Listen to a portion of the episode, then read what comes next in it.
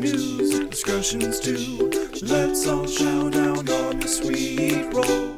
This is the Sweet Roll Podcast. I'm Jodie, And I'm Kenny. and we have this week's gaming news for you. Starting with League of Legends. Remember last week when I said that League of Legends was expecting a major update featuring Bilgewater and a new set of lore? That's happened and in a really big way. The playable character Gangplank has been killed, and I mean killed, killed. Like, so dead. Like so did. So dead. He has been finally vanquished by his rival Miss Fortune, Shock and awed into death. shocked and awed. And he uh, is actually no longer playable by characters. Like he's actually dead. And uh, this is the first time that that's actually happened, that lore has made an impact on a character's ability to be played. But Riot has said, quote, Remain calm for a few days until we can fully assess the situation. This hints at Gangplank's possible return. Maybe he'll be a ghost or a zombie Gangplank. We'll keep an eye out on it, and you can stay tuned for updates on our Twitter and Facebook on the Sweet Roll Podcast. Next up is Assassin's Creed. Remember a few months ago when Unity came out and everyone was really complaining about all the bugs and the problems, and mainly they were complaining about not having being able to have a female character. They then responded to say that it would be double the work to actually have a female character in the game, even during the co-op sections, which don't really have any bearing. And that was their excuse. And that didn't really lead well to many fans who think that, well, it's just programming and you already have females in the game, why is it so much harder? Well, they finally came out today and said that they are releasing a female character in the next game, and everyone's saying that she's just being thrown in there and the game's going to be terrible as a result. They came out today and said that that is not the case. Marc-Alexis Côté, the game designer, told GameSpot today that, that he has been designing this character from the beginning, and it has been a brother sister relationship with the male character of the game that they'll be able to choose from. Now, whether it's true that that is the case doesn't really matter because there will be a female playable character in the game, and regardless of the fact that it is shoehorned, Assassin's Creed can put out a bad game regardless of that, and we'll be judging on its merits when it comes out. If you're a fan of the Halo series, you might be really upset right now. I know a lot of fans are because 343, who develops the Halo series, has announced that Halo 5 will not have a split screen feature. Fans of Halo have grown up, perhaps, playing Halo with their brothers and sisters and friends on local co-op with a split screen. And so the fact that Halo 5 won't be having that has really caused a unhappy stir. Ben Kuchera of Polygon, who's a longtime fan of the series, says that this is quote a major step backward for the franchise. I think that we have two camps on the subject. The camp that says, well, people aren't playing co-op as much anymore. This is not a huge deal people who play the game online aren't going to be seeing any difference, so whatever. And then there are the folks who say, wait, this is how I experienced the game with my friends. I have this nostalgia factor, or I still play with my friends this way. This is not cool. So, yeah, huge controversy in Halo Land.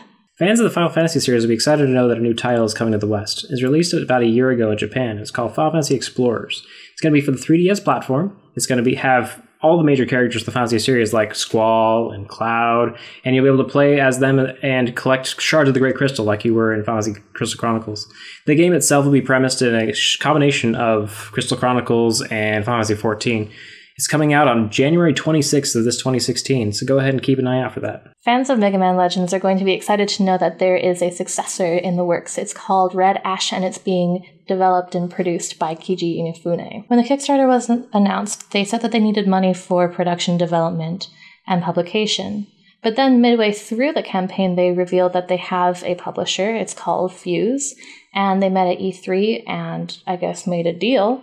And now all of that money that is said to be needed for publishing is being sent to unspecified stretch goals. So we don't really know where that money is going. We do know that FUZE is kind of a console bashing group. Their website isn't super friendly to consoles, and we kind of think it's ironic then that the game is going to be developed for PC and then ported to the very consoles that FUZE is bashing. As a result, the Kickstarter is having trouble being completely funded. Like I said, they're about 300,000 away from being done because fans aren't really sure where their money is going.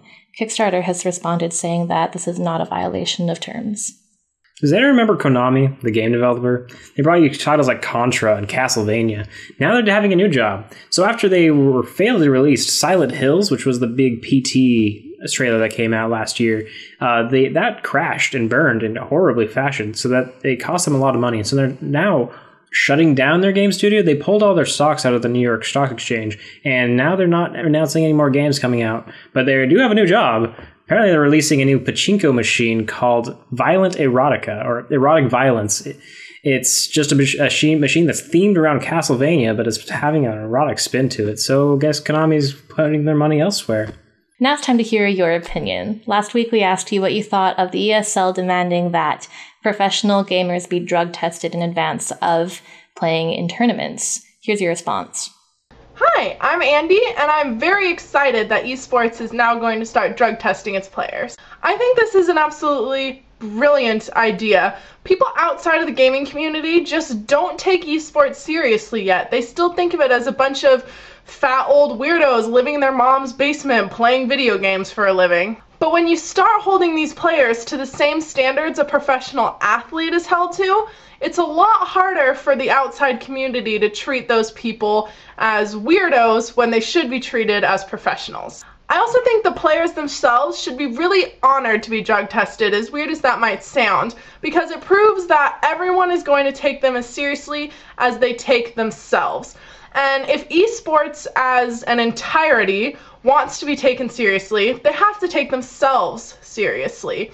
And doing drug tests is a really good way to prove that, not just to your players that the stakes are real, but also to the entire world. I don't think these drug tests are going to make any gigantic waves. I think it's just one small step, but hey, path of many miles starts with one step, right? That's all I have to say on the matter. Thanks for having me on the Sweet Roll.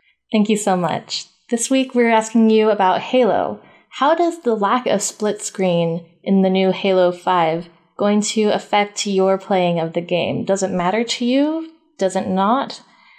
Are you upset by this or ambivalent? Let us know by emailing us at thesweetrollpodcast at gmail.com with your video response. Thanks for watching and happy gaming. The Sweet Roll podcast is hosted, directed, and produced by Jodie Davaz and Kenny Wallace. Music is by the immaculate Will Seble. You can check out our videos on YouTube, stay in touch with us on Facebook and Twitter, and watch us stream games for review on Twitch most evenings.